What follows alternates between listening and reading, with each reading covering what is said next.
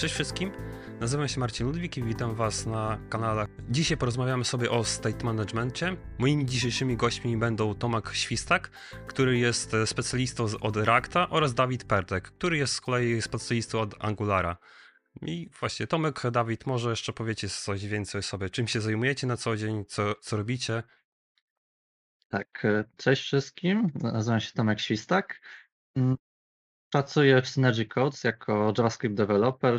Głównie specjalizuję się w Reactie, aczkolwiek też zdarzają mi się rzeczy backendowe. To dość taką ogólną specjalizację tutaj mam.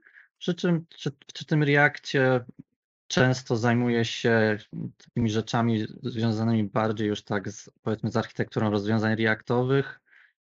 Zajmuję się często setupem projektów, potem przemyśleniem architektury i też trochę takim, nazwijmy to, mentoringiem ludzi, żeby też poprowadzić dobrze, dobrze te projekty. No ale jeżeli chodzi o mnie, to też tak bardziej historycznie tak mogę wspomnieć, że mm, zaczynam, zaczynam ogólnie jako backend developer dotnetowy, aczkolwiek dość szybko przeszedłem, na, przeszedłem właśnie w stronę frontendu. Początkowo to było jQuery, trochę angular dot J S a po drodze, no ale w końcu tak w dwa tysiące siedemnastym wylądowałem w Reactie i tak zostało już po dziś dzień. Dobra, a ja jestem Dawid, jestem principal developerem w Synergy Codes, co oznacza tyle, że zajmuję się na jakąś część etatu rzeczami też wewnętrznymi, również jakimiś mentoringowymi procesami w firmie i no, tego typu sprawami, a większość czasu spędzam jako Angular developer w, w projekcie dla jakiegoś zagranicznego klienta. No i tam też no, zajmuję się no, po prostu frontendem. Ja nie mam, nie mam kontaktu z backendem, tak jak Tomek, u mnie, u mnie tego w sumie nie ma, więc no, przede wszystkim frontend, przede wszystkim Angular i też cała moja historia jest od Angular dot J S a. Przeżyłem ten ból też, no i potem większość czasu pracowałem w projektach właśnie angularowych przez wszystkie wersje po kolei. Gdzieś tam się zdarzył po drodze React i Electron, ale to raczej takie e, wstawki. Mhm, okej, okay. Tak właśnie nie wspomniałem wcześniej, ale o, Dawid i Tomek pracują w tej samej firmie Synergy Codes. Yy, i, dobra, to myślę, że możemy zacząć. Yy, to tak, ja na początek może bym chciał poruszyć taki temat. Yy, czemu w ogóle state management na frontendzie jest ważny? Czemu powinniśmy się tym jakby przyjmować i yy, No bo e, tak naprawdę co, cała logika biznesowa jest trochę na backendzie, nie? No, no w większości projektów. No zdarzają się projekty, no nie wiem, na przykład typu gry, gdzie, gdzie ta logika w, w większości będzie po frontendzie, ale jednak ta logika jest w większości na backendzie, więc po co powinniśmy w ogóle się tym przejmować, nie? Y- Czemu nie robić po prostu za każdym razem, nie wiem, zapytania do, do backendu po prostu, tak? I potrzebujemy da- danych, weźmy sobie te dane z backendu za każdym razem i, i tyle, nie? No po, po co sobie, sobie, powiedzmy, komplikować życie, że tak powiem? Myślę, że to też nie do końca tak komplikować zawsze, no bo tak na dobrą sprawę od dawna, od kiedy istnieją single page applications, no to w sumie tą logikę, jakby całym celem w tym jest trochę też przesunięcie tej logiki do klienta. Więc no, za tym idąc po prostu taka potrzeba zaistniała, że musimy jakąś część stanu również tej logiki biznesowej jakby trzymać na frontendzie. Do tego sam, no już tak w kontekście tego, że mamy jakiś globalny stan, no to też często potrzebujemy trzymać informacje dotyczące, nie wiem, kontekstu użytkownika, czy nawet jakiegoś stanu U I a. Gdzieś inny komponent w innym miejscu potrzebuje wiedzy o tym, czy mamy na przykład rozwinięty slideout, czy edytujemy jakiegoś, jakiś element gdzieś. I tak czysto U I owo to też bywa czasem przydatne. Zresztą też warto zobaczyć, jak się aplikacje webowe rozwinęły, że kiedyś faktycznie mogliśmy mówić, że to jest jakiś formularz, który przesyłamy na backend, potem dostajemy jakąś tabelkę z powrotem i, i, to, jest, i to jest większość aplikacji, ale teraz coraz częściej mamy do czynienia z takimi aplikacjami jak, nie wiem, jakieś Google Docsy na przykład, gdzie mamy tak naprawdę w przeglądarce kompletną aplikację. Tak naprawdę my dość dużo tej logiki musimy i tak wykonać po stronie frontu i stąd no, warto mieć taką tą warstwę modelową, tą, taką warstwę modelu, a no, to jest w zasadzie state management. Mhm, tak, zgodzę się, że właśnie teraz jakby, czy teraz, to frontend generalnie się rozrósł bardzo mocno, no już prawie, no, powiedzmy, codzienność jest to, że mamy jakiś, jakiegoś rodzaju cache, cache że nie, nie strzelamy teraz za każdym razem do backendu po, po każdą e, głupotę, tak, czy po, po każdą, powiedzmy, dane, no bo no tak teraz, no nie, nie oszukujmy się, tak teraz po prostu wygląda web, tak wygląda po prostu świat, także e, jeszcze szczególnie jak robimy na, na R W D, to to jeszcze na urządzenie mobilne to ma jeszcze wiele większe znaczenie. I właśnie, da, Dawid, ty wspomniałeś tak, taką rzecz, że poruszyłeś, że mamy coś takiego jak globalny, globalny store, mamy coś takiego prawdopodobnie też jak lokalny store. Jeżeli o mnie chodzi, to ja wyróżnię jakby mm, trzy poziomy takich storów. Jeden to jest właśnie taki globalny store, czyli coś, co możemy dostać w całej aplikacji, tak? Czyli mamy jakieś, powiedzmy, domenę e, lokacji, domenę na przykład device'ów e, i za, e, zarówno w domenie lokacji możemy dostać device'y, zarówno w domenie device'ów możemy dostać e, lokacje i device'y. No po prostu wszystko jest dostępne wszędzie. E, następny jakby poziom, który ja wyróżniam, to jest e, szerowalny store pomiędzy komponentami. Czyli mamy, powiedzmy, jakieś drzewko komponentów i najczęściej to jest robione na zasadzie patternu container components, tak, że ten komponent, który jest takim kontenerem dla innych komponentów, bardzo często to jest po prostu cała strona albo jakiś większy widok i ten komponent jakby trzyma stan swoich dzieci i propaguje, powiedzmy, te, te, ten stan w jakiś sposób. To może być za, za, za pomocą różnych technik, czy tam na przykład jakichś serwisów, czy za pomocą Context A P I w Reakcie, ale generalnie chodzi o to, że, powiedzmy, mamy jakiś stan w jednym dużym komponencie, który, który jest propagowany tylko do, powiedzmy, dzieci, ale nie jest propagowany wyżej. No i ostatni stan, który rozróżniam, to jest stan wewnętrzny komponentu, czyli na przykład mamy jakiś model albo jakiś baton, tak? I klikniemy na przykład na ten baton, no nie wiem, on zmienia kolor, albo mu się coś, jakiś stan loading się robi, albo coś się rozwija, rozwija i ten stan nie wychodzi poza ten komponent. To jest tylko jakby do stan wewnętrzny komponentu. Nie wiem, czy, czy się zgodzicie z takim podziałem? Czy, nie wiem, wyróżniacie coś więcej może? Jak dla mnie, to ten podział ma generalnie sens. Na pewno taki podstawowy, no to ten lokalny stan danego komponentu, to jest taki jakby oczywista rzecz, plus ten globalny stan, jeżeli mamy właśnie jakiegoś Reduxa, NgRxa czy whatever, tam może być cokolwiek innego, no to tak, jest ten globalny stan. No i na pewno też sam Angular ma w pewnym sensie wbudowany ten taki, jak to nazwałeś, szerowalny między komponentami, właśnie na przykład w formie serwisu. Tam to jest tak out of the box, masz na przykład serwis z dostępnością tylko w danym module. Jego de facto można traktować jako taki state management dla jakiegoś małego worka komponentów. I to jest tam w sumie no wbudowane i no, zgadzam się z tym podziałem. Tak mogę chyba to podsumować. No, Tomek?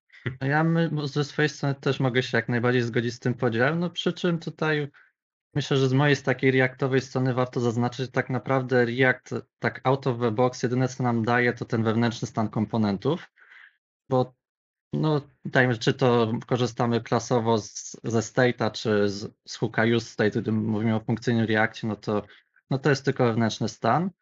No i faktycznie możemy sobie wtedy szerować ten stan między komponentami tutaj, albo się po prostu przez props przekazuje po prostu w dół te zmienne związane ze stanem, albo ewentualnie faktycznie korzysta z kontekstu do tego. No już inną rzeczą jest faktycznie globalny stan. Tutaj no, React nie ma nic zbudowanego. No, pamiętajmy, że React to jest tylko warstwa prezentacji, to nie jest kompletny framework jak Angular, więc tutaj nie mamy żadnego M V C, nic takiego. No ale mamy różne rozwiązania, które są stosowane i no, na pewno warto wtedy roz... przemyśleć, czy to jest na pewno potrzebne do naszej aplikacji. Ja myślę, że też pewnie do tego wkrótce przejdziemy. Mhm. Ale jeżeli chodzi o sam ten podział, tak, jak najbardziej. Mhm. Jeszcze bym tutaj dodał, że e, wydaje mi się, że Context A P I w Reakcie to jest takim trochę odpowiednikiem szerowalnego stanu e, w komponentach, tak? Bo teraz możesz sobie coś zadeklarować w komponencie gdzieś tam wyżej i, i dostać, powiedzmy, w dziecku. Mm. I tu jeszcze jest dodatkowo tyle fajny mechanizm, że wtedy nie musimy przekazywać, e, powiedzmy, tych wszystkich propsów. Co w Angularze właśnie się na przykład robi, zazwyczaj robiło przez jakieś serwisy, tak? I wtedy jakiś child component mógł używać tego serwisu i też niekoniecznie propagować te, te propsy. Dokładnie tak. W zasadzie na tym polega, że to jest taki, że żeby zamiast przekazywać ko, ko, kolejno dziecko po dziecku jakiś, jakiś props, no to po prostu tak providerze definiujemy tego propsa, a potem gdzieś tam dowolnie niżej w konsumerze go odbieramy. No i oczywiście jest ta zaleta, że oczywiście zachodzi re-rendering przy okazji zmiany, zmiany tej wartości. Mhm, okej. Okay. A jak uważacie, czy potrzebujemy właśnie czegoś takiego jak globalny stan aplikacji? To, Tomek, może ty teraz? Ja myślę, że zawsze odpowiedź na takie pytanie to jest to zależy. Tak. Moim zdaniem w dużej mierze musimy sobie odpowiedzieć na pytanie, czy nasza aplikacja tylko konsumuje dane z A P I, czyli jedynie polegamy na takim server state, czy też nasza apka robi coś więcej, mamy jakiś taki typowy client state. I patrząc na to, możemy zdecydować, czy, czy potrzebujemy globalny stan i co do niego potrzebujemy, to jest pierwsza rzecz. Druga rzecz, jaką bym wyróżnił, to jest to, że jeżeli już mamy globalny, jeżeli, jeżeli już stwierdzimy, że e, dobra, jakiś tam client state może, może i będziemy mieli, może i jakoś tam będziemy coś tam używać, to też warto tutaj pomyśleć od strony, czy, e, e, czy, ma, e, czy nam się ten globalny stan e, nie przyda też pod tym kątem, że m, możliwe, że podczas rozbudowy aplikacji łatwiej nam będzie na przykład, mając globalny stan, zarządzać takimi rzeczami jak chociażby unit test. Znaczy może nie tyle zarządzać, to jest troszkę złe słowo, co w ogóle posiadać unit testy. Czy łatwiej nam nie będzie testować logiki biznesowej na globalnym stanie niż na przykład na lokalnym stanie. Mhm, mhm. Dawid, chcesz coś dodać? No, no tak, no z tą testowalnością, no to też no zgadzam, dzięki temu, że włożymy taką warstwę sobie tego stora, no to możemy oddzielić bardzo ładnie to, że coś się zdarzyło na U I-u, typu kliknięto przycisk, a to, co ma się wydarzyć gdzieś indziej w aplikacji, jaka logika właśnie taka biznesowa bardziej ma się wykonać. To na pewno ułatwia testowanie, bo na poziomie komponentu możemy sprawdzić tylko, czy po kliknięciu był dispatch odpowiedniej akcji, no jakby tyle, fajnie, a sam reducer, czy jakieś efekty, no testujemy osobno i tam sprawdzamy tę realną logikę biznesową. To taki decoupling bardzo, bardzo to ułatwia na pewno. A ogólnie, bo, czekaj, bo pytanie wyszliśmy od tego, kiedy jest potrzebny globalny store, prawda? Yy, tak, znaczy czy w ogóle i kiedy? Okej, okay, no, no to też yy, zależy to od tego, yy, czy na przykład mamy... Yy, Jeżeli chcemy w projekcie mieć funkcjonalność typu undo redo, żeby sobie móc cofnąć jakąś akcję, no to znowu wtedy fajnie jest mieć stora. Nawet nie chodzi o to, żeby mieć wszystkie dane w jednym miejscu, tylko o to, żeby mieć tę pełną historię akcji i móc to jakoś ładnie odtwarzać na zasadzie takiego event sourcingu trochę. No, no to wtedy znowu to, to jest taki driver, który mówi, że w sumie warto to zrobić, nawet jeżeli pod kątem ilości danych to w sumie wydaje się, że można by było z tego obejść.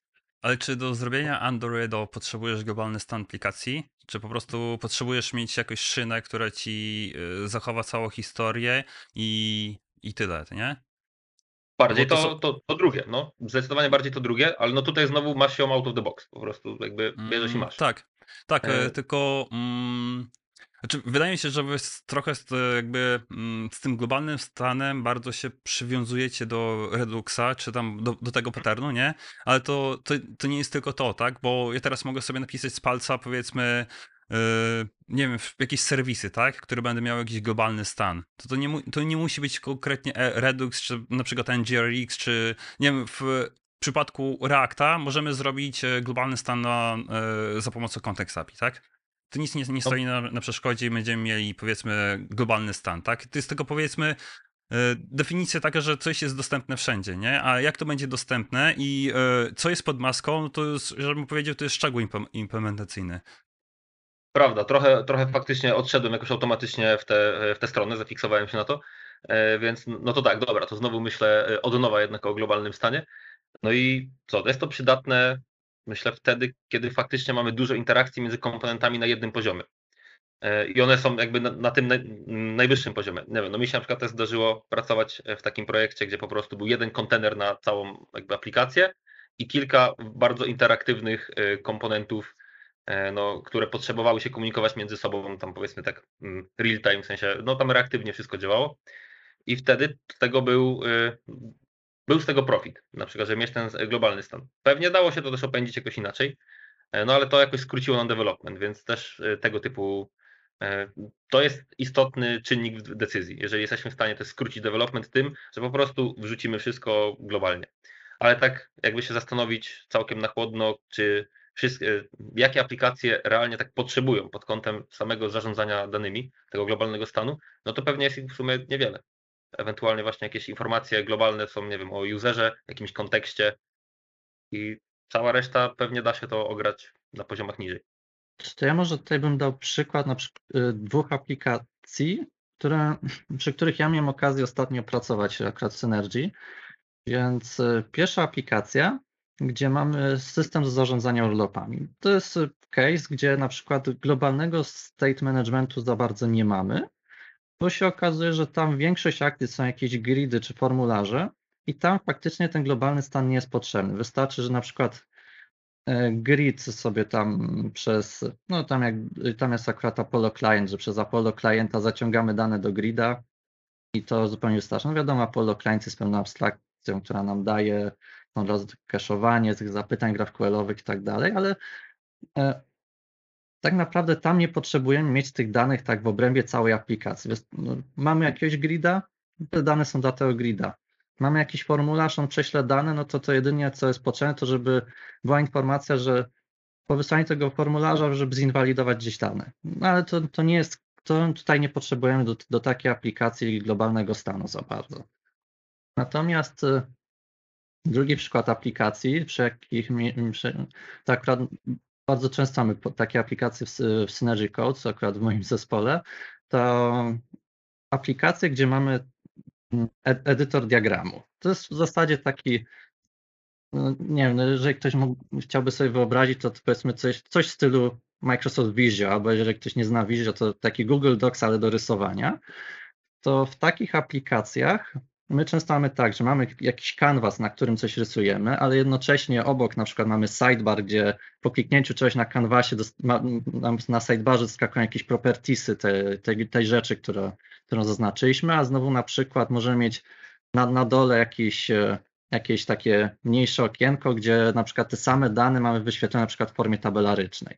I tutaj to jest moim zdaniem świetny przy, przykład na to, że mamy globalny stan, bo te dane, na których cała aplikacja, bo tak naprawdę aplikacja operuje cały czas na tych samych danych, więc no to jest ten globalny stan, a potem już takie konkretne moduły tej aplikacji, czy to ten canvas, gdzie jest rysunek, czy, czy jakiś spreadsheet, czy tam data grid na dole, czy ten properties sidebar, one, tylko, one korzystają z jakichś fragmentów tego, ale tak naprawdę, jeżeli ja coś zmienię na properties sidebarze, Te, dane, te zmiany muszą być potem wzorowane na tym kanwasie i na tym, spread, i na tym spreadsheetie, więc wtedy w takim przypadku globalny stan ma jak najbardziej sens, bo zmiana w jednej części aplikacji, w jednym module aplikacji, w jednym komponencie, jakkolwiek to nazwać, ma wpływ na całą aplikację. Prawda, można by byłoby to zrobić jako taki szerowalny stan między komponentami, tylko że wtedy ten, tak patrząc z punktu widzenia powiedzmy Reacta, no to wtedy ten globalny stan musiałby być React kontekstem, który jest i tak na rucie aplikacji, czyli w sumie to i tak jest wtedy globalny stan, więc myślę, że to można spokojnie dać jako taki przykład aplikacji, gdzie globalny stan jak najbardziej jest potrzebny. Mhm, zgodzę się właśnie. Ja, a czy podoba mi się to stwierdzenie, to zależy, bo o, wydaje mi się, że nie ma jednak takiej odpowiedzi, tak? Czy zawsze powinniśmy używać globalnego stanu, czy nie wiem, tak jak Tomek podałeś, no tak naprawdę to zależy od aplikacji, którą robimy. Jeżeli my, e, robimy jakąś aplikację, która ma wyświetlać live data, nie? No to tam z dużą prawdopodobieństwem nie będziemy potrzebowali, bo użytkownik chce mieć najnowsze dane, na przykład jakieś, nie wiem, z rynków, tak? Co, co się dzieje na, na rynkach. No, no, tam jest powiedzmy, nie wiem, opóźnienie minutowe czy trzydziestosekundowe, to może mieć bardzo duże znaczenie, czy w ogóle komplikacje, tak? A jeżeli robimy jakąś taką aplikację, nie wiem, powiedzmy coś a la z trybem offline, także chcemy za użytkownika zaoferować taki no super look and feel, żeby cały czas ta aplikacja działała i tak dalej, gdzieś tam na przykład z backendem się synchronizowała i gdzieś sobie jeszcze ten stan zapisywała, przy czym ten powiedzmy aktualność danych nie jest aż tak ważna, no to tutaj jak najbardziej myślę, że taki globalny stan, store miał, miałby, z, miałby uzasadnienie. To w sumie do tego też mogę dopowiedzieć jeden przykład, bo w sumie pracujemy teraz też nad aplikacją, która docelowo będzie operowała na takich real-time data. To jakieś tam będą dane z czujników, z fabryki, z maszyn, obojętne. Ale no, chodzi o to, że będą miały spływać systematycznie, tam w interwałach na przykład sekundowych, no i trzeba to live wyświetlać. No i tak normalnie to może się wydawać, że zgodnie z tym, co teraz Marcin powiedziałeś, że bez sensu to pchać do Store'a. My akurat mamy to wszystko ogarnięte przez Store i tam myślę jednym z takich głównych driverów, żeby tak to zrobić, było to, że mamy dzięki temu bardzo zgrabną integrację tego z GoJS-em, czyli też tą biblioteką, z którą my jako Synergy Codes ogólnie pracujemy dużo, no właśnie, która służy do diagramingu. No i mamy osobną taką naszą warstwę tam ngrx-gojs, która właśnie to wszystko żeni razem i dzięki temu mamy pełną spójność stanu między tym, co GoJS ma w środku, a tym, co faktycznie przychodzi, plus łatwiej nam się to debuguje, zarządza właśnie dzięki temu, że to wszystko idzie w akcjach. A to ja nawet podam jeszcze przykład idący jeszcze kawałek dalej, bo na przykład u nas bardzo często też nam się zdarzają aplikacje, gdzie musimy zrobić real-time collaboration. I właśnie na takich diagramach i my widzimy, że na przykład nam łatwiej jest zrobić tak, że mamy ten globalny stan w Reduxie i jego właśnie synchronizujemy real time już tam na przykład z wykorzystaniem C R D T powiedzmy i no to jest po prostu wygodniejsze niż jakbyśmy mieli te, po, ty, po tych WebSocketach potem to komunikować do różnych części aplikacji, jak możemy po prostu WebSocketami wypychać właśnie do globalnego stanu. I potem, I potem ten globalny stan też synchronizować przez właśnie jakimś, no, no, no tymi WebSocketami przez wykorzystanie chociażby właśnie tego algorytmu C R D T, o którym wspomniałem. Mhm. No, ja w jednym z projektów, w którym pracuję, to też mam właśnie podobnie zrobione, bo też robimy aplikację z domeną IoT i jakby device wysyła do nas jakieś tam dane i mimo wszystko mamy właśnie z zapiętego do tego um, Akita akurat, która jest tam implementacją um, Reduxa. No ale no właśnie, czy dla nas to mimo wszystko pomaga, bo wtedy te dane są na przykład dostępne pomiędzy innymi domenami i teraz możemy sobie robić na przykład kaszowanie, tak, że jeżeli pobraliśmy raz jakiegoś requesta, to teraz użytkownik przechodząc pomiędzy stronami, no to gdzieś te dane są, są zapisane. Jeżeli potrzebujemy odświeżenia, to na przykład teraz mamy dowolność, nie? Bo możemy sobie pokazać dane i pod maską na przykład strzelić do backendu, a aplikacja będzie responsywna, nie będzie na przykład loadingu, albo no jeżeli te, albo możemy pokazać loader, nie? Czy mamy w sensie ta, taką dowolność. Jeżeli nie byłoby tego właśnie globalnego store'a, no to za każdym razem byśmy musieli uderzyć do backendu i jak tych zapytań będzie dużo, nie wiem, dziesięć, dwadzieścia, trzydzieści, no to może być problem. Tak, teraz jak jeszcze też to mówiłeś i myślałem o tym, co my mamy, to w sumie przyjemnie nam się to spina też z efektami, że możemy dokładać jakiś side effect na na przykład konkretny typ danych i to jest proste, to jest właśnie bez couplingu i już nie, nie zmieniamy w ogóle tego miejsca, w którym obsługujemy to, że dane przyszły, tylko reagujemy na tą akcję dodatkowo w innym miejscu i testujemy to osobno i to jest wygodne i przyjemne. Mhm. I w, właśnie, prosiłeś taką, według mnie, bardzo istotną rzecz, że yy... dla mnie całą ideą w ogóle store managementu jest to, że ja oddzielam powiedzmy logikę, może nie biznesową, bo na froncie tej logiki biznesowej nie ma, ale powiedzmy zarządzanie stanem aplikacji i to może nie tyle powiedzmy stanem komponentu, bo to trochę jednak bym rozróżnił, tylko powiedzmy stan aplikacji, czyli na przykład pobrałem sobie listę czegoś tam, notyfikacji, tak, kliknę na coś, to ta stan notyfikacji się zmieni, ale to, że on się powiedzmy jego dana się zmieniła, to, to to nie znaczy, że też komponent ma się odświeżyć, nie? Znaczy on może na to zareagować, może sobie coś z tym zrobić, ale powiedzmy to po, rozdzielenie tego da nam powiedzmy mo, możliwość taką, że na przykład tak, ja sobie backend zmienił typ danych. Na przykład wcześniej mieli, nie wiem, property I D, teraz jest to U I D albo cokolwiek innego, tak? Jeżeli mam jakąś taką warstwę pośredniczącą, coś co będzie pomiędzy backendem a naszą aplikacją yy, i ja przynajmniej osobiście tak robię, że to najczęściej jest właśnie ta warstwa storu danych, czy jak ją tam nazwiemy, to my sobie tłumaczymy te interfejsy backendowe na interfejsy nasze. I teraz jeżeli coś backend zmieni, to tak naprawdę nas w ogóle powiedzmy U I, nie? Komponentów nie obchodzi, bo my mamy wszystko tłumaczone na nasze wewnętrzne typy. I jeszcze często, znaczy może nie często, ale czasem czasem się zdarza, że dodajemy jakieś propertki typu, nie wiem, że albo coś jest ładowane, jakiś stan tego komponentu, yy, albo jakieś dodatkowe dane, albo coś, yy, jakieś przekształcenia, że na przykład yy, backend wysyła coś w pięciu propertkach, ale na U I musimy to wyświetlić jako jedno i to jest łączone i, i, i tak dalej, nie? Yy. No, mhm. Tak, to, to jest ogólnie super wzorzec. Mi się to też bardzo przydało kiedyś, jak mieliśmy... Coś tam się dynamicznie zmieniało na backendzie. Już nie pamiętam, czy przepisywali na nową technologię, czy zmieniali, czy w ogóle też biznesowo. Tak czy siak często były zmiany jakieś właśnie nawet drobne, typu była literówka i poprawiają nazwy endpointów, znaczy tych pól w danych i nikomu o tym nie mówią na przykład. Nie? No i właśnie zbudowaliśmy też sobie taką warstwę i mieliśmy też jakiś tam automagiczny skrypt, który generował nam z backendowego kodu jakby te serwisy A P I i właśnie jakieś tam interfejsy. No i mieliśmy po prostu nasz jeden maper, który był jeden punkt, w którym ogarniamy te zmiany. I właśnie to tak, to jest wygodne do takiego odizolowania. Tak, to i... chyba nawet ma jakiś ten fachową nazwę, czy nie jest ten przypadkiem anti-corruption layer w sumie taki? Coś mhm. tego typu chyba. Ja osobiście nie słyszałem, możliwe.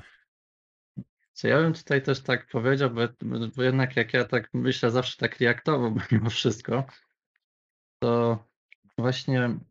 Z mojej perspektywy to jest właśnie tyle fajne, że generalnie w Reakcie jest na przykład tendencja do tego, żeby bardzo rozpychać komponenty.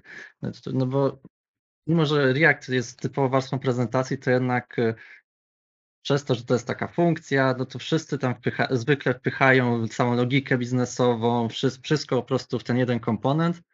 No i potem, no, potem już pojawiają się problemy typu, no jak to w ogóle chociażby z unit testować, Czy, czy na przykład robi się taki momentami taki use effect hell, to jest coś, co właśnie odkąd hooki w Reakcie się pojawiły, do to, że a tu reagujemy jednym efektem na jakąś zmianę, tu innym na jakąś inną zmianę i, i to jeszcze wywołuje jakąś logikę, pełno side effectów, no generalnie robi się jeden wielki chaos, a takie właśnie rozdzielenie moim zdaniem może bardzo uporządkować kod, to właśnie mi bardzo często tego brakuje, jak na przykład patrzę na jakieś kursy Reacta chociażby. Mi bardzo brakuje tego, żeby w ogóle mówić o takich rzeczach, żeby tak myśl, myśleć pod tym kątem, że ten komponent reaktowy to mamy tylko wyświetlić, to jest prezentacja, ale to zarządzanie danymi to wyciągnij, wyciągnij na zewnątrz. I no, chociażby właśnie czemu komponent reaktowy ma, miałby na przykład wiedzieć, że a muszę uderzyć w ten endpoint, pobrać te dane konkretnie, a potem te dane tak zmapować, że mi to wyświetlić.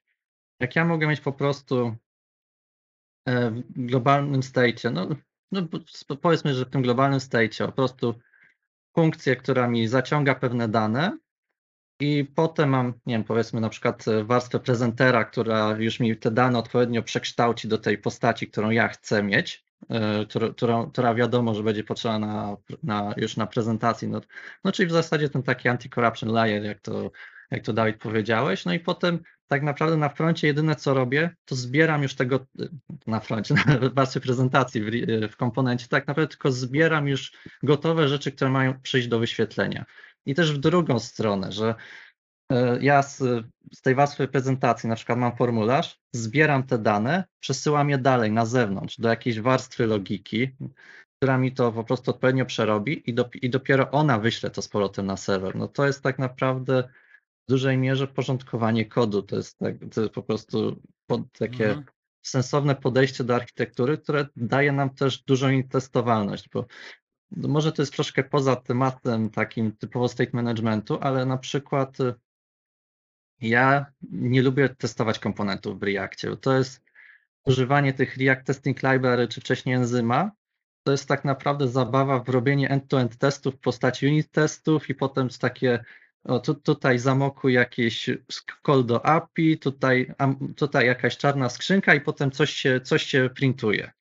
No, jaki to ma sens? No, za bardzo nie testuje nam logiki biznesowej, a właśnie jak jeżeli tak sobie wydzielimy, możemy sobie spokojnie z niej testować logikę, że wiem, że przekazuję to do funkcji i funkcja ma mi wypluć tą konkretną rzecz. No, to, to jest coś, co, na co na pewno warto zwracać uwagę. Mhm. Właśnie, e... szczególnie w kontekście Reacta, tak, bo, tak. bo właśnie Angular takie coś ma domyślnie, tak? Mamy tutaj ten podział, na, że mamy H T M L-kę, komponent T S A, też serwisy się wymaga, no tutaj jest ciężko coś zepsuć, w Reakcie jest dużo łatwiej to zepsuć. Wróćmy do tego, co Tomek mówił, że jakby rozdzielenie tych, tych warstw, nie? Bo ja uważam, że tak z punktu widzenia komponentu nas de facto nie obchodzi, skąd te dane pochodzą, nie? One mogą pochodzić, nie wiem, z jakiegoś z cache'a, z bazy danych lokalnej, z backendu, tak? Ja z punktu widzenia komponentu chcę dostać dane, nie? Czyli dla mnie ta warstwa, powiedzmy, globalna y, tych danych do tego właśnie służy, nie? Czyli mam jakiś serwis, nie, metodę, cokolwiek, ja sobie wywołuję na niej jakąś akcję, daj mi, nie wiem, listę użytkowników, tak? Ale skąd to ta lista użytkowników przyjdzie, czy to będzie z backendu, czy to będzie z dziesięciu A P I, czy to będzie z cache'a, mnie z punktu widzenia komponentu nie obchodzi, nie? Ja chcę tylko dostać najnowsze dane. Mhm. Dokładnie i tutaj wręcz idealnie się sprawdza chociażby takie podejście, jak mamy w Reduxie, że po prostu dispatchujemy akcję i potem tylko selektorem czekamy na jej wynik tak naprawdę. To tak, jest... aczkolwiek e, mi się trochę nie podoba podejście e, Reduxa ca całe. Mm, hmm. Nie wiem, czy się ze mną zgodzicie, a czy jeszcze mogę, jakbym wyjaśnił, o, o co tu chodzi. E, brakuje mi takiej, powiedzmy, informacji zwrotnej i to jest strasznie, i Redux generalnie ma straszny boilerplate, nie? Bo teraz dla każdej akcji muszę sobie do, dopisać, powiedzmy, e, trzy akcje, success, failure i, i tak dalej, nie? E, jeżeli sobie porównamy to do patternu backendowego Ivan Bassa, to te rozwiązania backendowe bardzo często one są na tyle rozwiązane, że ja na przykład wysyłając jakąś komendę, to ja dostanę informację zwrotną, czy ta komenda się wykonała. Te narzędzia, powiedzmy, frontendowe, znaczy tutaj wyjątkiem trochę jest NgRx chyba data, bo tam możemy wywołując akcję dostać jakby komunikat zwrotny tej konkretnej akcji, data albo entity, już te, teraz nie, nie pamiętam, ale to też jest właśnie jakby w bardzo takim wąskim stopniu. I to, co ja na przykład zrobiłem u siebie w projekcie, to dodałem, powiedzmy, używam Akity, która implementuje wzorzec Reduxa, ale dodaliśmy, powiedzmy, warstwę abstrakcji taką, że my generalnie zwracamy sobie zawsze obiekt, który ma data, ma jakiś stan i ewentualnie error. I teraz ja wykonując jakąś akcję, zawsze dostaję, powiedzmy, informację, w jakim stanie jest ta akcja. Ja teraz nie muszę sobie oddzielnie, powiedzmy, wysyłać komendy i oddzielnie się subskrybować na, na tę komendę, nie? Czyli, jak przykładowo, bym chciał pokazać na guziku jakimś stan loading, no to ja mogę to zrobić, nie? Bardzo łatwo. Hmm. Czy tutaj też tak odnośnie kilku rzeczy chciałem też to powiedzieć odnośnie Reduxa. Znaczy, jeżeli chodzi o ten boilerplate, to trochę te rzeczy załatwia nam Redux Toolkit, który w sumie dzisiaj jest takim, powiedzmy, domyślnym sposobem korzystania z Reduxa, jeżeli mówimy o czystym Reduxie. I tam bardzo dużo tych rzeczy jest już obsłużonych, na przykład to, co mówisz, że od, na przykład akcja synchroniczna, to pewnie zazwyczaj komunikacja z backendem, tam na przykład został wprowadzone R T K Query, które bardzo przypomina chociażby React Query czy S W R, gdzie tak naprawdę my się subskrybujemy na, na, no właśnie na, na jakieś tam query, no już tam pomijam te rzeczy, że to tam cache'uje i tak dalej, no ale i tam po prostu dostajemy od razu, tam mamy obiekt, który nam daje dane, czy, czy, jest, czy jest dalej ładowanie, czy, czy jakiś error, po prostu mamy to wszystko naraz, nie musimy tego oddzielnymi selektorami robić. No wiadomo, to jest pewien taki, pewna taka warstwa abstrakcji na to, jak to czysto jest w Reduxie, że tak czysto w Reduxie, to wiadomo, są te oddzielne ak akcje wysyłane na success, failure i tak dalej, ale no zawsze z punktu dewelopera to trochę tak, powiedzmy, ułatwia. To tutaj tak w ten sposób powiedział, no aczkolwiek no rozumiem ten problem, bo faktycznie na przykład jeszcze w starszych projektach to kojarzę, no to było to dość uciążliwe, jak faktycznie trzeba było pisać ręcznie obsługę tych wszystkich akcji, no bo jednak ten taki patent tych asynchronicznych akcji to z funkiem czy z sagą, no to jednak wymagał robienia tych success, failure, też czasami cancelled, request, no trochę tego było, to więc fak faktycznie tutaj zgodzę się, że to jest troszkę takie nieintuicyjne, aczkolwiek so, są te abstrakcje, które to nam obecnie ułatwiają już. No tak, tutaj się zgadzam, że boilerplate'u jest dużo, ale chciałem się jeszcze odnieść, zapisałem sobie aż, o właśnie, już pamiętam, dobra. E, chciałem się odnieść do tego, co też mówiłeś teraz, Marcin, e, tak w kontekście w ogóle tego, co, jakie, ak, jakie typy akcji mamy, e, bo chyba powiedziałeś coś, inaczej, zacznijmy od tych event busów, że faktycznie event bus taki backendowy działa, no powiedzmy, lepiej, w sensie masz tą gwarancję doręczenia, jakieś tam automatyczne powtórzenia, jak coś się nie uda i tak dalej. To jest totalnie poza tobą, po prostu wpychasz rzecz i się nie martwisz. I tutaj tego nie mamy, to prawda, ale jak dla mnie też wynika trochę z tego, że to jest trochę inny charakter. To, to, to, to nie ma służyć też do przekazywania na przykład komend, tylko jak, jak dla mnie w Reduxie, czyli inaczej, jak używając jakiejkolwiek biblioteki, po prostu w takim wzorcu komunikacji, no to powinniśmy operować tylko eventami. I dzięki temu to w sumie jest obojętne, w sensie jeżeli gdzieś coś, jakiś event nie dojdzie, no to okej, okay, coś się nie zaktualizuje albo, albo coś, no wiadomo, ten problem może istnieć, no bo znowu nie mamy tej gwarancji doręczenia, ale tak co do zasady, no to przy eventach boli nas to mniej niż przy komendach. I ja bym w ogóle nie, nie tworzył akcji, które na przykład mają, nie wiem, add to do. To, to nie, ja bym bardziej robił, że ktoś coś pisał i to do added i na to możemy zareagować na przykład efektem, który uderzy do backendu. I no i niestety failure, success trzeba jakoś obsłużyć, tak jak mówił Tomek, są na to jakieś tam wrapery, które to ułatwią, ale dopiero ten failure i success na przykład, inaczej, jak się nam wysypie będzie failure, to możemy to usunąć ze stora, wcześniej optimistic update zrobić i tyle, więc tak, to było takie przemyślenie co do tych, tych komend też tak ogólnie. Mhm. Yy, tak i właśnie fajnie wspomniałeś, bo yy, nie yy... Nie wiem, czy wszyscy sobie zdają sprawę, którzy nas oglądają, ale jeżeli używacie właśnie Reduxa, czy NgRxa, czy globalnie powiedzmy tego patternu, że wysyłamy komendę i reagujemy na nią, czy tam event, no to generalnie są różne typy eventów. Ja później podlinkuję tutaj link do takiego fajnego artykułu i tam w tym artykule jest też zalinkowana książka. Nie wiem, czy teraz będziemy chcieli wchodzić, bo tych typów w tym jest chyba, nie wiem, z dwadzieścia, czy... czy dużo tego tam było. No? Tak, tak, i czy, czy jeszcze więcej, to myślę, że sobie zerknijcie, przeczytajcie. Na, naprawdę bardzo fajna lektura, gorąco polecam, jeżeli ktoś właśnie pracuje z, z takimi systemami. No bo de facto to jest architektura, bym powiedział, wzorzec architektury rozproszonej, tak, że mamy globa, globalne, globalnego event busa i wysyłamy eventy, nie? No i teraz te eventy mogą być różnych typów, znaczy jeżeli sobie je tak pogrupujemy, to po prostu ułatwimy sobie życie, bo yy, i tak, i tak my razy oko to, to robimy, ale może nie zdajemy sobie do końca z tego, z tego sprawy. Tak, a no i właśnie, bo to jest z tymi komendami, tak powiedziałem w miarę stanowczo, że uważam, że nie, ale w sumie też mi wpadło do głowy, że no wiadomo, są przypadki, to jak zwykle to zależy, są przypadki, gdzie ja też bym powiedział, że to ma sens. I znowu na przykład jak mamy ładnie wpięte, mamy NgRxa na przykład i mamy tam ładnie wpięte jakiś już y, automagicznie działający mechanizm, nie wiem, logowania czy jakieś analityki, no to wtedy mamy profit z tego, że takie komendy wyślemy też jako akcje, bo tam automatycznie się zrobią jakieś rzeczy, na których nam zależy biznesowo. Więc no jakby można, tylko po prostu jak dla mnie nie, nie powinniśmy tego robić domyślnie. Domyślnie to powinny być same eventy. Jeżeli chcemy przepychać komendy w formie akcji, no to trzeba mieć na to powód. To taka klamra do tego, co mówiłem wcześniej. Mhm. Okej, okay, a właśnie, a co powinniśmy trzymać w takim globalnym storze? Czy na przykład, nie wiem, stan e, routera czy tam U R L-a, to jest e, dobra rzecz do trzymania, czy nie? Hmm. hmm. Na pewno, no co, są biblioteki, które do tego bardzo y, zachęcają i niby to ułatwiają, y, ale ja sam nie wiem, mam takie mi- mieszane uczucia. No, nigdy nie miałem ani jakiegoś wielkiego problemu z tym, że ktoś wcześniej podjął decyzję, że trzymamy to w storze, ale też nie miałem problemu, jak to nie było w storze, zwłaszcza, że można y, na przykład bardzo ładnie trzymać sobie wszystko w U R L-u. W sensie traktować też U R L po prostu jako część naszego stanu aplikacji. Mieć tam no, obecny widok, nie wiem, filtry, jakieś I D-ki, dużo, no, dużo parametrów generalnie. Czy no w Angularze przynajmniej możesz mieć nawet wiele router outletów i trzymać w ogóle w U R L-u to, że masz otwarty slideout i dwa modale. I to wszystko może być w samym, samym pasku U R L i w adresie, który możesz wysłać komuś innemu i on wejdzie na dokładnie ten sam widok. Więc jakby to też działa. Więc nie umiem tu stwierdzić tym routerem.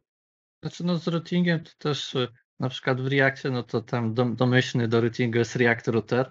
To na przykład by design nie używa żadnego globalnego state managementu, tak? Tam mamy po prostu, tworzymy router i on ma wszystko zamknięte w sobie. Też wiadomo, są sposoby na to, żeby podłączyć to na przykład do Reduxa, ale szczerze mówiąc, jak tak wracam myślą do projektów, w których miałem okazję być, to może tylko raz nam to było potrzebne do jakiegoś czyszczenia danych na, na, podczas zmieniania routingu. Ale też podejrzewam, że jakbyśmy chcieli, pewnie byśmy mogli to jakoś zupełnie inaczej ogarnąć, tylko po prostu wtedy tak bardzo, bardzo podchodziliśmy na zasadzie, że wykonuje się jakaś akcja, o to od razu sobie Redux z sagą obsłużymy, że tam się od razu jakieś nam side effecty tej akcji zrobiły. Myślę, że tak z punktu widzenia, tak jak to w Reakcie jest, no, większość ludzi nie, nie trzyma sta, stanu routingu globalnie i sądzę, że nie jest to jakieś bardzo potrzebne. Aczkolwiek pewnie zawsze się znajdzie jakiś przypadek. Tak, no ja właśnie bym powiedział, że to zależy, tak, bo hmm? y, ogólnie wydaje mi się, że nie potrzebujemy tego i znaczy dobrze wydaje mi się, że zda, zdawać sobie sprawę, jakie te konsekwencje tego niesie, bo załóżmy, że wrzucimy sobie ten stan do y, Reduxa, no to to będzie duże obciążenie, nie? No bo teraz przy każdym tym musimy dodatkowo jeszcze przemielić jakiś tam stan, więc mogą jakieś się po pojawić problemy wydajnościowe, tak? I, ale mogę sobie wyobrazić przypadek, że ktoś na przykład potrzebuje Andora do mechanizm na całej aplikacji, tak? Że nie wiem, użytkownik będzie chodził i nie wiem, na przykład jest jakiś bardzo skomplikowany formularz krokowy, na przykład ma dziesięć kroków i jeszcze mamy zachowywać w poszczególnych krokach, co on wpisał w poszczególnych inputach, nie? No i w takim wypadku to myślę, że używanie powiedzmy tego routingu, nie? Jako część stanu takiej globalnej aplikacji by miało sens. Ale tak jak wspomnieliście, wydaje mi się, że w większości aplikacji nie ma takiej potrzeby i to jest trochę nawet powiedzmy minus zrobienie czegoś takiego, no bo co nam to daje tak naprawdę, nie? No wrzucimy sobie, ktoś może chodzić, ale znaczy, po co mieszać te dwie rzeczy, nie? Jeżeli nie potrzebujemy właśnie mieć jakiegoś, powiedzmy, Andoredo, że ktoś sobie klika, powiedzmy, cofnij i go, yy, i cały ma proces, powiedzmy, aplikacji, yy, no to nie, nie, nie wiem, jakie korzyści jakby to, by, by to nam dało, nie? Bo możemy sobie, powiedzmy, oddzielnie za, zaimplementować ten mechanizm, powiedzmy, cache'a na przykład, nie? Że ktoś sobie klika wstecz w U R L-u, tak? Ale to nie musi być, powiedzmy, powiązane z globalnym stanem aplikacji. Mhm. No tak, chociaż...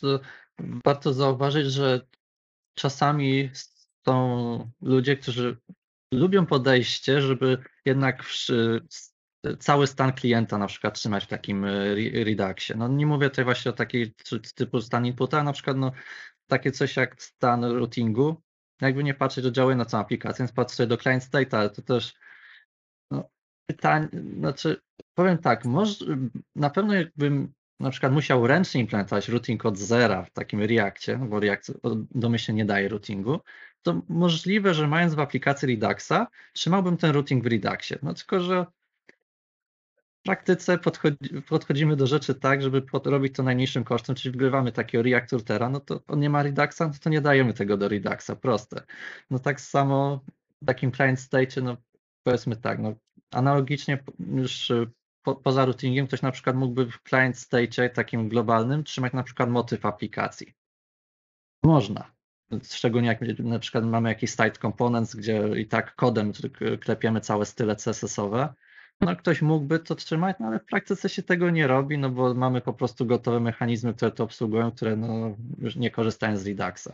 No, na swój sposób patrząc jest to jakby nie, jak, jest to w pewien sposób globalny stan aplikacji, tylko tyle, że oddelegowywujemy go po prostu w inne miejsce, tak? No nie, my się nim nie opiekujemy w naszym Reduxie, czy tam w naszym MobXie, czymkolwiek innym, no ale to i tak no, jakaś zewnętrzna biblioteka, którą używamy, trzy, trzyma to w swoim globalnym stanie, tak?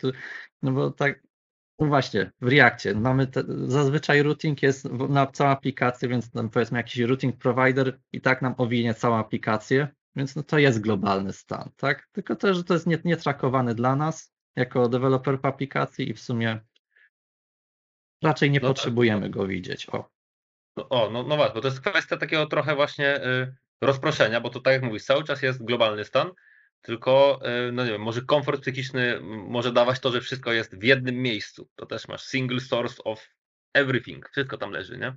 A w tym, w tym, co mówisz, no to jest takie właśnie bardzo ładne oddelegowanie tego gdzie indziej i to jest w sumie w pełni akceptowalne, no bo czemu mamy to interesować? Mhm. Czyli jakby mamy trochę takie różne typy globalnych stanów, nie? Bo mamy, możemy mieć jakiś stan na przykład routera, nie? I on może mieć własną historię. Możemy mieć stan na przykład warstwy danych, nie? Która, nie wiem, komunikuje się z backendem i w ogóle no, po prostu danych aplikacji. Możemy mieć, tak jak też Tomek wspomniałeś, jakiś teaming, nie? On też, możemy mieć na przykład kilka teamów, jakiś light, dark i, i tak dalej. Mm, no pewnie jeszcze coś się znajdzie. No tak, pewnie coś byśmy wymyślili, gdybyśmy pomyśleli. No tak, no i, no i właśnie to jest to, o czym mówię, że tak naprawdę globalnym stanem może być wszystko, tylko że niekoniecznie musimy zarządzać tym. No też tutaj przy okazji też tak w sumie warto wspomnieć, że też, nie wiem, mając na przykład takiego Reduxa, też nie możemy wszystkiego wrzucić w Reduxa, więc też czasami potrzebujemy mieć ten globalny stan organizowany przez coś innego, na przykład przez React Context, właśnie tylko po to, że nie wiem, przechować na przykład instancje jakie, jakiejś zewnętrznej biblioteki. No, na przykład w naszym przypadku to GoJS-a na przykład, ale też równie dobrze ktoś mógłby trzymać, nie wiem, mapy leafletowe, chociażby w takim globalnym stanie. Tego w Reduxa się nie wrzuci, ale no powiedzmy, potrzebujemy globalnie, no to nie przypiszemy do window, tylko wrzucimy sobie w globalny stan jakiegoś takiego, nie wiem, React Contextu na przykład. To trochę nam się wtedy rozprasza ten globalny stan, ale pytanie, czy to jest złe, jeżeli jest taka potrzeba.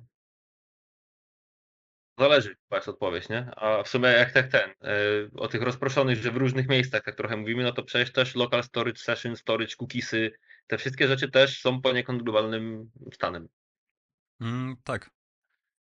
De facto tak, a tylko znowu, nie? Jak sobie zrobimy jakieś warstwy abstrakcji e, no i na przykład mamy jakiś, nie wiem, out service, nie? No i pobieramy z niego dane, to nas nie obchodzi tak naprawdę, czy użytkownik jest zalogowany, czy te dane są w local storage, session storage, czy nie wiem, lokalny to jest stan jakiejś tam klasy, nie? No po prostu dostajemy to po prostu, a znaczy, jeżeli byśmy to sobie tak rozdzielili, nie, po prostu e, warstwowo, no to wtedy z punktu widzenia komponentu cię do, nie obchodzi po prostu, skąd te dane przyjdą. Ja też bym na taki local storage patrzył bardziej, jakby to było takie źródło danych analogiczne do A P I, niż jako tako stan aplikacji, bo jednak myśląc globalny stan aplikacji, taki state management, to bardziej mam na myśli coś, co nam wpływa na rendering aplikacji, że daje nam tą, też tą reaktywność, że możemy zasubskrybować się na zmiany i wtedy nam frontend reaguje odpowiednio. No jednak no nie możemy zasubskrybować się na zmiany w local storage'u chociażby. Więc to, moim zdaniem to jest bardziej zbliżone właśnie do A P I, pod tym kątem niż okay. taki state management typowy. Znaczy, tak ja tak co, postrzegam.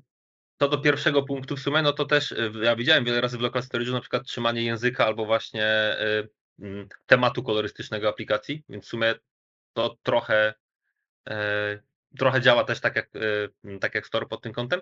I w sumie czy nie ma jakiejś ten y, biblioteki, która pozwala się subskrybować do takich zmian? Nie mam pojęcia, nie szukałem. Ale pytanie, czy, czy musicie się subskrybować do tego, tak? A czy ja osobiście, znaczy jeżeli ktoś na przykład bezpośrednio czytuje local storage w komponencie, no to raczej mówię, że to jest antypattern, tak? No bo teraz załóżmy, mamy autoryzację zrobioną na local storage i to jest, nie wiem, mamy trzydzieści komponentów, które to używają i teraz biznes przychodzi i mówi, że to nie jest bezpieczne i mamy z, użyć session storage, nie? No i trzeba to trzydzieści te wszystkie komponentów zmienić, poprawić testy, przetestować i, i tak dalej, nie? Jakbyśmy mieli warstwę abstrakcji, to, to ja zmieniam w, w jednym miejscu tak naprawdę prawdopodobnie jedną linijkę, nie? I, a jak mamy jeszcze dodatkowo to warstwę abstrakcji, to ja teraz mogę to zrobić reaktywnie, nie? Mogę jakieś RxJS-a użyć i teraz jeżeli ktoś, użytkownik wylogował, to ja mogę wysłać jakąś akcję po prostu, na którą ktoś inny zasubskrybował, nie? Więc teraz powiedzmy, mimo że local storage jest synchroniczny, to ja ukrywam za jakieś warstwo, które jest, powiedzmy, używia to reaktywność. No tak, to raz, że to jest ukryte, więc to jak najbardziej właśnie obojętne, gdzie to leży, tak naprawdę. A dwa, to w sumie nawet jakby nie było tej reaktywności, no to, no bo to, że biblioteki właśnie typu NgRx na przykład dostarczają dwa podejścia, w sensie to push i pull, że możesz i wziąć get state i zrobić to jakby tak imperatywnie, proszę dać mi stan i wyciągam z niego jakieś pole, i mieć to podejście takie push, gdzie po prostu subskrybujesz selektor i jak coś się zmieni, to ci powiemy. No to tak jakby tutaj z local storage'em, przy założeniu, że nie ma biblioteki albo nie zrobisz sam właśnie takiego rozwiązania na push, no to masz po prostu ten pull, mówisz get, no i spoko. To dalej jest stan pod tym kątem. Wcześniej poruszyliście taki temat e, szerowalnych domen, nie? No i ja, e... I wydaje mi się, że to jest dosyć istotne w przypadku takiego szerowalnego, a czy globalnego stanu aplikacji, nie? No bo może podam konkretny przykład. Załóżmy, że mamy listę produktów i listę wniosków. I to są dwa oddzielne ekrany, czyli na ekranie od listy produktów wyświetlamy listę produktów, na liście wniosków wyświetlamy liście wniosków, ale też na tym ekranie z listą wniosków chcemy wyświetlić jakieś dane produktu, na przykład jakąś nazwę, nie? Czyli mamy, powiedzmy, to jest zlinkowane, czy mamy e, listę wniosków i dodatkowo musimy do, przy tym, e, na tej liście też wyświetlić nazwę produktu, który należy do tego wniosku.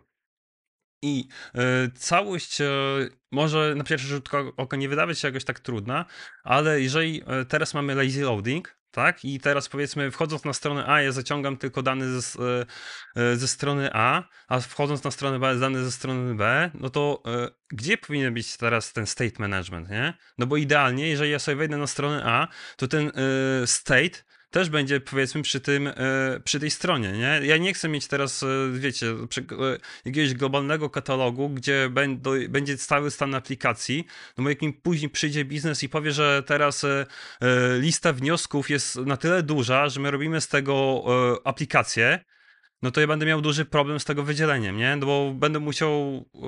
Du, du, dużo problemów. Będzie, powiedzmy, wszystko ze wszystkim połączone, nie? Będę, będzie trzeba po prostu w jakiś sposób to ciąć, nie? Idealna sytuacja jest taka, żeby miał to w jednym katalogu. No ale jak to zrobić, jeżeli y, mamy lazy loading? Tak, to ja może nawiążę trochę też do tego, co mówiłem na początku, trochę wcześniej. Może niekoniecznie na początku naszej rozmowy, ale jak przywołałem projekty, gdzie, gdzie używaliśmy, globalny stan nie używaliśmy, to tam podałem przykład projektu, który mamy w Synergy Codes, systemu do zarządzania urlopami. To tam na przykład właśnie w tym sensie nie mamy globalnego stanu, że tam mamy ten lazy loading i jak ładujemy dynamicznie kolejne takie komponenty tego systemu, tak naprawdę to, co pobierzemy z A P I, jest jakby takim, może to już wtedy nie jest globalny stan, ale tak z punktu widzenia tego małego modułu, to jest taki jego własny globalny stan. No, myślę, że tutaj to można było tak to nazwać, ale tak patrząc na to tak z takiej perspektywy szerszej, jeżeli byśmy faktycznie potrzebowali, że mam, nie wiem, coś lazy loadujemy sobie, jakąś jedną zakładkę, ale te dane na przykład są potrzebne na jakiejś też innej zakładce, i faktycznie potrzebujemy taki globalny stan, no to wtedy myślę, że można byłoby się zastanowić nad różnymi podejściami. No, pierwsze, co jest na pewno takie podejście, no to takie, że no skoro jest jakiś stan przerowalny pomiędzy dwoma zakładkami, powiedzmy pomiędzy dwoma ładowanymi dynamicznie modułami, no to ten stan może być po prostu odgórnie już zdefiniowany. Znaczy nie stan, tylko to w storze. No ja cały czas myślę takimi kategoriami reduxowymi jednak, no to może mieć to odgórnie zdefiniowane już, te reducery, tą logikę, no jakby nie patrzeć, logikę biznesową zamykamy w reducerach, więc, więc to już by było odgórnie zdefiniowane i tylko lazy loadujemy sobie tak naprawdę prezentację. Natomiast można by było się zastanawiać, no tak, czy właśnie logika biznesowa też nie powinna być lazy loadowana wtedy, no to zależy też od rozmiaru aplikacji. No na przykład w takim Reduxie mamy coś takiego jak taki mechanizm, znaczy mechanizm, to, się, to jest po prostu funkcja replace reducer, gdzie możemy tak naprawdę zmodyfikować, podmienić aktualny, aktualny ten główny reducer aplikacji na jakiś inny. No w praktyce to można po prostu złączyć ten obecny z jakimś innym, no tutaj chociażby miałem okazję czytać, jak to w Twitterze jest robione, że oni tam mają cały management tych, tego zarządzania, cały, cały management tych reducerów, że tutaj mogą dodawać, usuwać te reducery, takie, taka cała abstrakcja jest na Reduxa zrobiona w tym celu. Aczkolwiek myślę, że warto się wtedy zastanowić, na ile jest, jest, ma to sens. Przede wszystkim odpowiedzmy sobie na pytanie, czy Czy to, co mamy na tej zakładce, będzie potrz- czy to, co właśnie w tym momencie lazy loadujemy, będzie potrzebne dla reszty aplikacji? Bo po tym możemy stwierdzić, czy to musi się loadować w globalnym stanie, czy też nie. Z drugiej strony zastanówmy się, czy potrzebujemy to w ogóle, e, e, znaczy, czy jest tam na tyle jakaś taka specyficzna, skomplikowana logika tych reducerów, po prostu logika biznesowa, że ona musi być lazy loadowana z tego modułu, czy ona może być po prostu już odgórnie zdefiniowana no, na poziomie roota. I na tej podstawie moglibyśmy sobie właśnie odpowiedzieć na to. Ewentualnie mówiąc o globalnym state managementie, możemy też się zastanowić, czy wtedy już, no jeżeli jesteśmy dopiero w fazie projektowania aplikacji, czy na przykład taki Redux, który ma jeden centralny store, będzie po prostu w ogóle dobrym rozwiązaniem, czy nie lepiej na przykład pójść powiedzmy w takiego MobXa, który ma wiele storów i wtedy tak naprawdę zaciągając moduł lazy loadingiem, zaciągamy sobie też jego store i no możemy oczywiście wtedy globalnie z niego korzystać, no ale no to już wtedy jest, myślę, że warto sobie po prostu zrobić taki rachunek, że co się bardziej opłaca. Mhm. Dobra, to ja w sumie też nie, już nie wiem, na ile będę odpowiadał na to pytanie, a na ile się luźno odnosił po prostu, ale w trakcie też mi uderzyło takie jedno przemyślenie co do jeszcze tego podziału w ogóle stanów, to co na początku mówiliśmy o trzech, że w sumie tak naprawdę możemy powiedzieć, że są jednak tylko dwa, jest lokalny i dzielony, bo tak naprawdę to, czy będziemy go dzielić wewnątrz modułu, czy między dwoma komponentami, czy w całej aplikacji, to w zasadzie jest to samo, tylko się zmienia poziom dostępności. Więc, bo tak jak Tomek podawał ten przykład aplikacji GoJS-owej, która ma globalny stan, tak sobie wyobrazimy, że ta, ta cała aplikacja jest ładowana nagle jako moduł jednej innej, to ten globalny stan staje się tym szerowalnym stanem dla tego modułu i to w sumie jest dalej to samo. Hmm. Więc chyba możemy A trochę czyli... uprościć ten początek. No. Ja do końca się nie zgodzę, bo jeżeli użyjesz na przykład Reduxa, no to masz by default globalny stan aplikacji, tak? Nawet jeżeli go będziesz sobie używał jako, powiedzmy, szerowalny stan komponentu, ale to nic ci nie stoi na przeszkodzie w jakimkolwiek komponencie dostać dane z jakiejkolwiek innej domeny, tak? Gdzie jeżeli zrobisz sobie, powiedzmy, w kontenerze jakiś stan, to teraz nie dostaniesz jego w innym kontenerze. I dla mnie to jest taka właśnie różnica. Okej, okay, no. no dobra, to tak czy siak, to było luźne przemyślenie, które mnie uderzyło teraz, możemy tą dyskusję przenieść, nie wiem, do komentarzy nawet, niech ktoś coś tam napisze, co myśli i będziemy się odnosić. Tak, A właśnie. co do tego... Mhm. Jeżeli no, właśnie macie jakieś przemyślenia, dawaj. To jak najbardziej zadawajcie pytania właśnie, czy zgadzacie się z tym podziałem, który de facto ja tutaj za, zaproponowałem, tak, na, na te trzy, powiedzmy, trzy typy, czy właśnie może jesteście bliżej tego, co Dawid powiedział, dwa, może jeszcze w ogóle jest jakiś inny podział na pięć, dziesięć, albo w ogóle nie ma podziału. No tak, no także chętnie się dowiemy. A co do tego pytania, które zadawałeś też, no to w sumie ch- chyba nawet w tym artykule, który podlinkowywałeś, obok, obojętne, gdzie, gdzieś to ostatnio widziałem też takie podejście, żeby w takiej sytuacji, jak masz te dwa moduły, jakiś tam jeden, który wyświetla zbiorcze dane z dwóch, to żeby po prostu w storze trzymać coś na zasadzie nie tyle danych typu zasób, że tu są tam, nie wiem, produkty, tu coś tam, e, tylko bardziej na zasadzie view modeli. Czyli, że ten widok potrzebuje tych danych, no i wiadomo, to wprowadza większą duplikację, no ale w pewnym sensie adresuje ten problem też z lazy loadingiem, że po prostu zaciągając dany moduł, zaciągniemy absolutnie wszystko, co jemu jest potrzebne. No i mm, może tak? też wtedy być droga. W pewnym stopniu by to rozwiązało problem, a czy może bym w ogóle zaczął od innej strony, bo zastanowiłbym się, dlaczego w ogóle potrzebujemy zduplikowanych danych i dlaczego takich danych nie dostajemy skądś indziej, nie? No bo jeżeli to jest prosta papertka, to może się okazać, że nie wiem, no backend nam to zwróci. Jeżeli nie backend, to może B F F, czyli backend for frontend, tak? Może po prostu sobie zrobimy jakąś warstwę pośredniczącą, która nam zagreguje dane powiedzmy z, z pięciu A P I teraz i zwróci nam powiedzmy jednym requestem.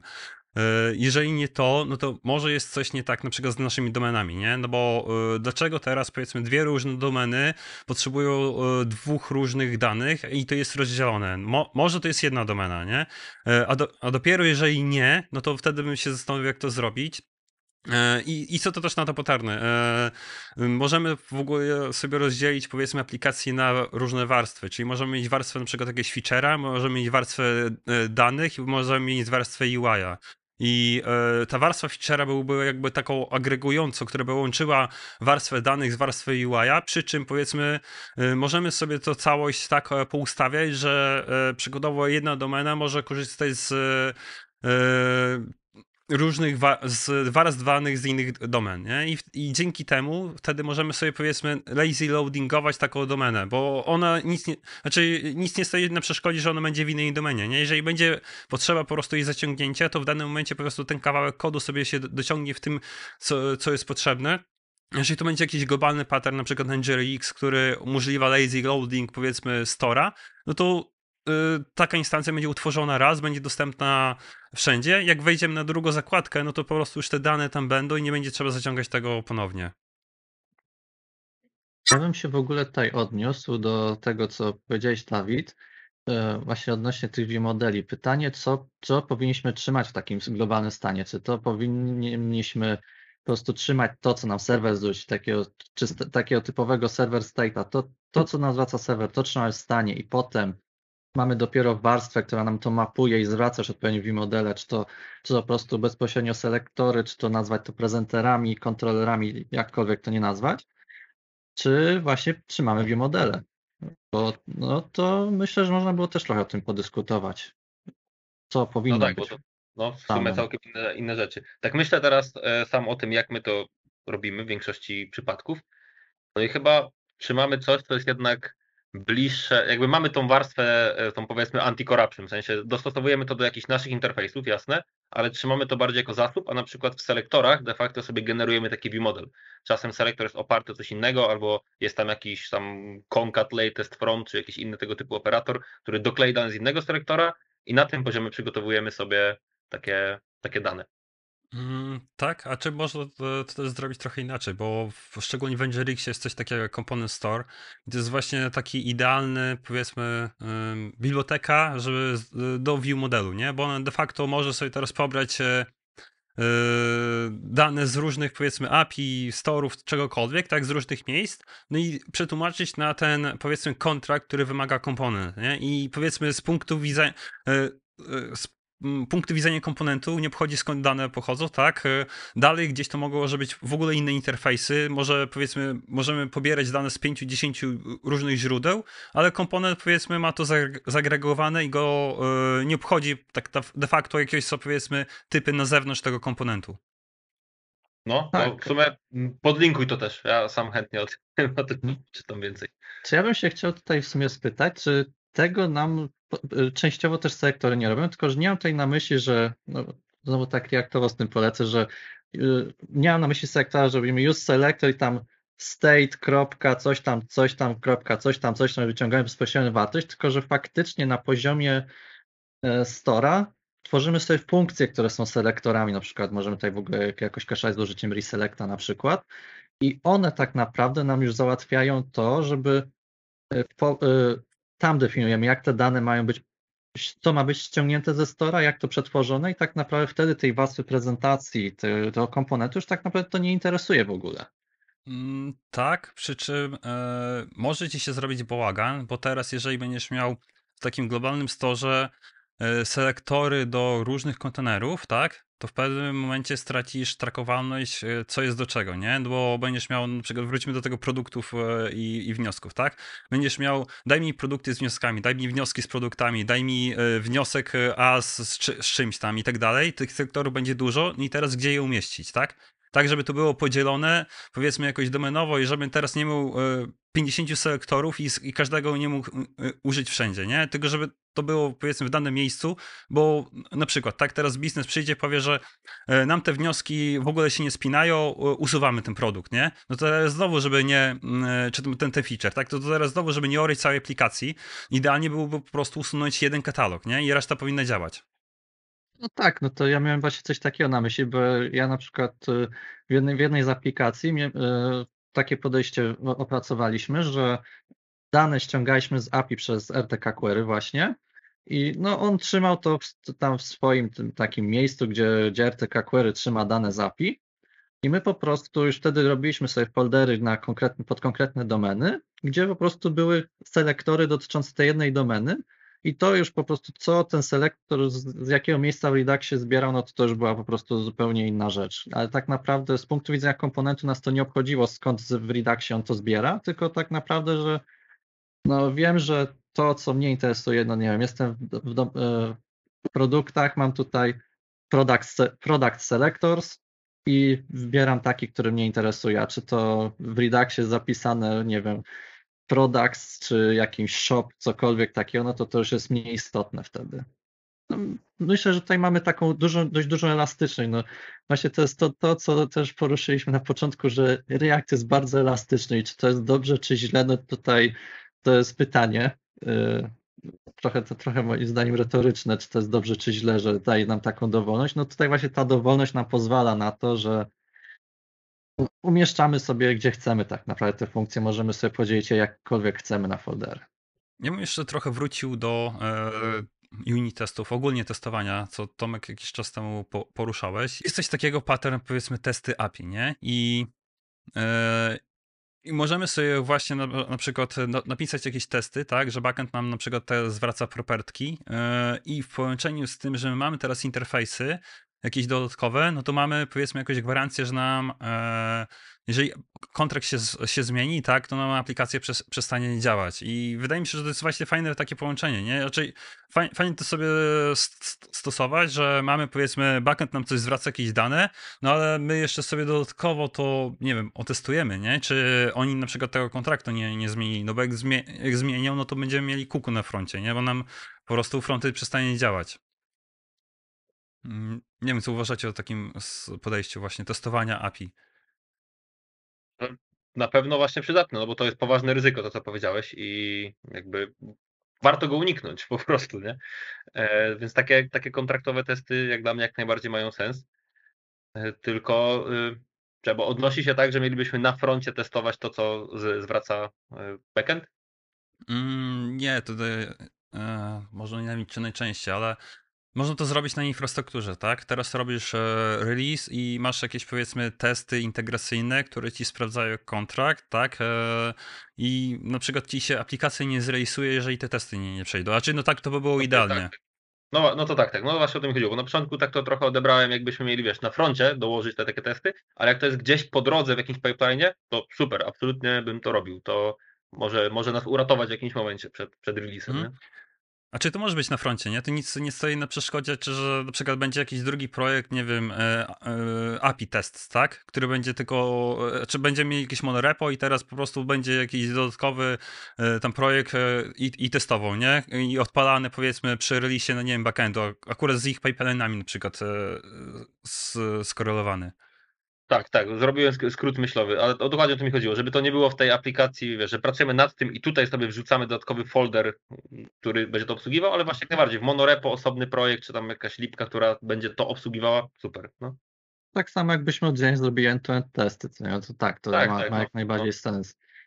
I co więcej, to może być tak, że jak taki test przejdzie, to ta sama lipka czy aplikacja może generować właśnie A P I serwisy, które już jakby są gotowe, nie? I mamy tą warstwę, możemy jej używać w naszych serwisach w aplikacji. Możemy tak, aczkolwiek jeszcze nigdy tak jakby nie pracowałem z generacją jakichś tam D T O sów czy, czy, czy serwisów na, na podstawie kontraktu.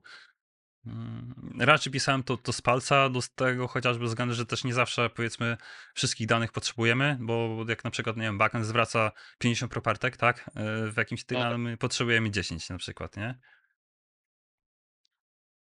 A właśnie, i co, jeszcze bym tam poszedł trochę szerzej w kontekście testów, no bo mamy, powiedzmy, te testy A P I, no i w ogóle taki, powiedzmy, podział, to Tomek chyba wcześniej wspominałeś, że podział, powiedzmy, na rozdzielenie tego jakiś na state management, tak, to umożliwia w ogóle testowanie aplikacji i to też fajny temat poruszyłeś, bo że no też uważam, że do końca nie ma sensu testować, powiedzmy, komponentów reaktowych, znaczy, znów, oczywiście to, to zależy, tak, jeżeli macie, nie wiem, nieskończony budżet, tak, i, i, i tak dalej, no to możecie to sobie testować, ale yy, bardzo często, powiedzmy, ten benefit z tego, że my przetestujemy sobie ten komponent, po prostu komponenty się zbyt często zmieniają, żeby, nie wiem, na przykład w osiemdziesięciu czy dziewięćdziesięciu procentach pokrywać unit testami, no bo no, było to, za chwilę będzie tamto, nie? I jeżeli sobie teraz to rozdzielimy na jakieś warstwy, na przykład danych, no to uważam, że tego warstwo danych jest bardzo dobrze przetestować, no bo to jest jakby nasz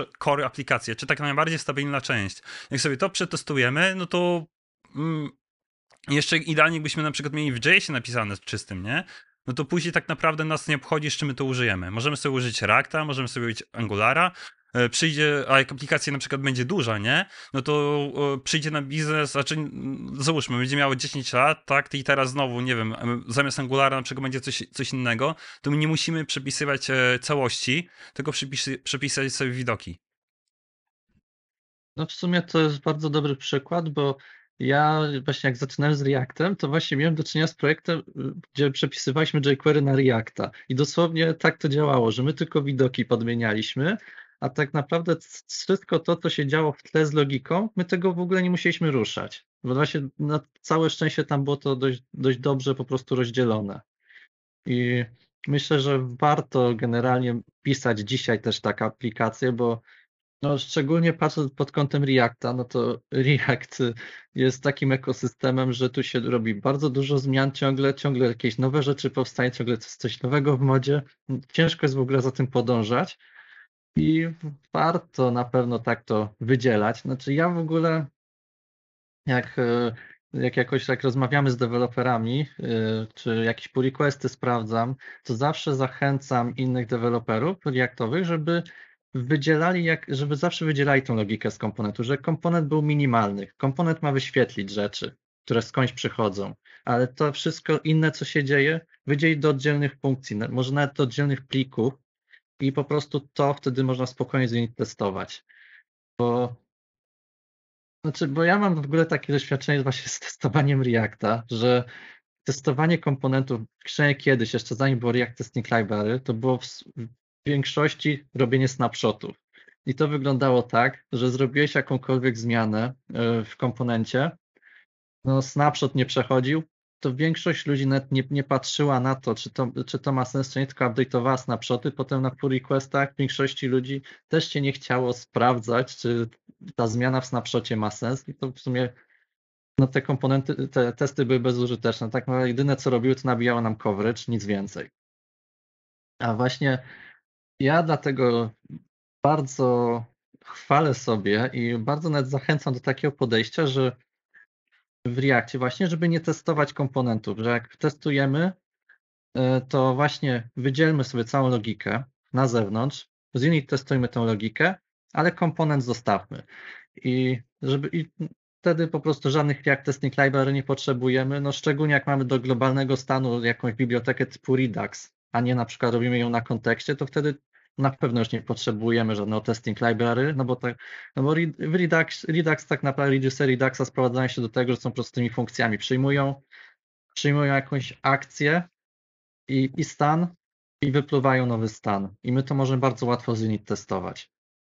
Natomiast na takie kontekst A P I reactowe to musimy sobie stworzyć jakiś fejkowy komponent, który skorzysta z kontekstu, coś zrobi na kontekście i potem musimy przez takie testing library wyciągnąć, czy, czy ten komponent wyrenderował to, co chcemy. No to trochę, trochę komplikuje unit testy i więc no to jest to na pewno taki trochę też argument za tym globalnym stanem.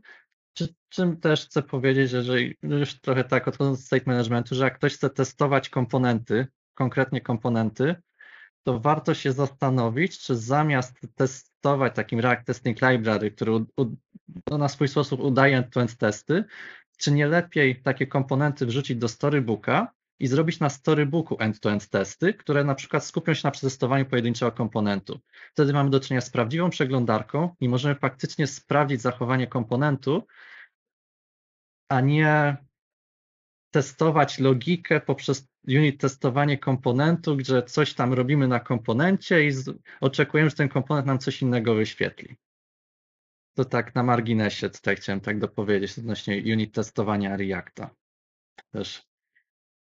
Mm, no, e, ciekawe podejście. Czyli nie, nigdy nie pomyślałem o tym, żeby za pomocą Storybooka testować coś, e, ale mm, jak tak teraz myślę, to przy tym założeniu, że my sobie faktycznie tę logikę rozdzielimy, to ma jak najbardziej sens, bo wtedy te nasze komponenty będą takie no, małe, nie? Znaczy w sensie yy, kliknąłeś na baton, to wyśle jakiś event, nie?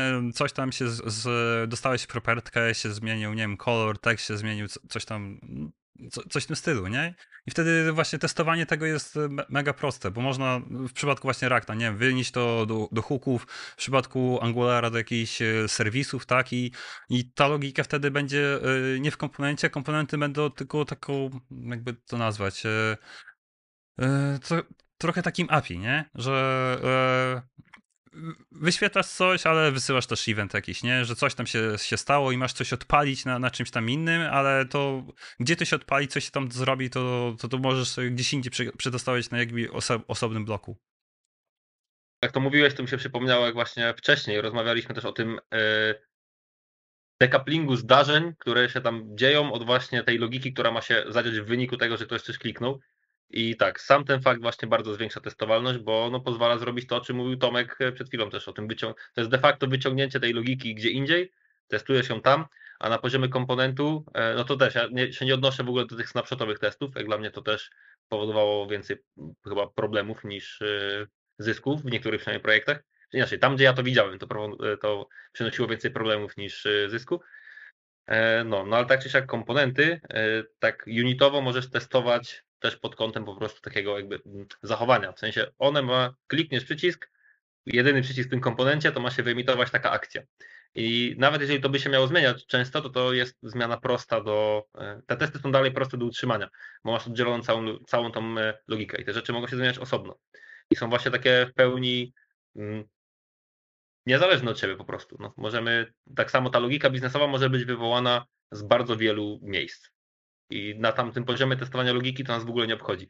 Nie musimy właśnie robić żadnych fake komponentów owrapowanych w jakieś inne rzeczy. Nie musimy zapewniać wielkiego stora po to, żeby na przykład nawet w Angularze ten cały test bed się jakby wyrenderował w ogóle, nie? Żeby on nie miał, nie miał problemu z tym, że mu czegoś brakuje. Tylko to wszystko jest takie dużo bardziej granularne, modularne i no na pewno bardziej testowalne. Mhm. Tak, ja może jeszcze bym powiedział e, tro, trochę nawet inaczej. Jeżeli e, ktoś ma problem z przetestowaniem czegoś, e, to jest duże prawdopodobieństwo, że jego komponent czy ten byt, który testuje, e, ma zły po prostu, mm, jakby, brakuje mi słowa. Kon, e, Złe granice, jakby robi zbyt dużo albo wie zbyt dużo. Złamane jest S S R, o, może w ten sposób. Single, sing... Nie, Single Responsibility Principle, S R P, sorry. Mhm. Mhm. Tak, i jeszcze może podam tutaj przykład, tak, jeżeli na przykład mamy jakieś funkcje, przykład na przykład, jeżeli mamy jakąś funkcję i ta funkcja używa iluś tam powiedzmy funkcji w środku i mamy problem z tego teraz przetestowaniem, no to może powinniśmy rozbić te funkcje jedną dużą na kilka mniejszych, nie, albo analogiczny przykład z klasami. Jeżeli mamy coś w środku, używamy jakiejś klasy w środku i nie możemy tego przetestować, to może yy, powinniśmy to w, w konstruktorze na przykład wstrzyknąć, nie? I zam- zamakować to w jakiś sposób. O tak, to jest też częsta rzecz, przynajmniej też no, w Angularze widzę to w miarę często, że jest, są jakieś dane, jakoś tam przetwarzamy, klasyczny jakiś stream, w sensie RxJS-owy i tam jakiś pipe, mapy i tak dalej. No i czasem jest tak, że te metody, których tam używamy jakby w tych callbackach, no one są tak naprawdę no, pure function i na przykład jest problem, żeby to przetestować, bo trzeba zestawić jakiegoś właśnie mocka, który to tam odpowiednio, odpowiednie dane tam wejdą, żeby to w ogóle miało sens to przetwarzanie, a jak to jest, jeżeli zauważymy, że to jest faktycznie pure function, no to można to wyciągnąć do ładnej, ładnej takiej gołej funkcji po prostu, takiego helpera, utilsa, czy jak zwał, tak zwał, no i przetestować to i to się robi też łatwiejsze. Mhm. Zgodzę się. Myślę, że możemy już powoli zmierzać do końca. Dzisiaj poruszyliśmy sporo tematów. Co prawda nie poruszyliśmy jeszcze wszystkich, między innymi chciałem jeszcze pogadać o cache'owaniu i czy powinniśmy to robić, jak to robić i tak, tak dalej, plus jeszcze parę innych tematów. Może się zgadamy jeszcze na jeden odcinek. Dajcie znać w komentarzach, czy, by, czy bylibyście zainteresowani kontynuacją rozmowy. Może byśmy jeszcze właśnie dograli, na przykład pokazali jakieś przy, e, przykłady, jak to rozwijać taki store. Dzięki za rozmowę. Zapraszam do subskrybowania, do, komenta- do komentowania. I Tomek, Dawid, dzięki wielkie, że zgodziliście się wystąpić i nagrać ten materiał. Przyjemność, dziękuję bardzo. Dzięki również. Pozdrawiam wszystkich. Na razie. Okej. Cześć. Cześć.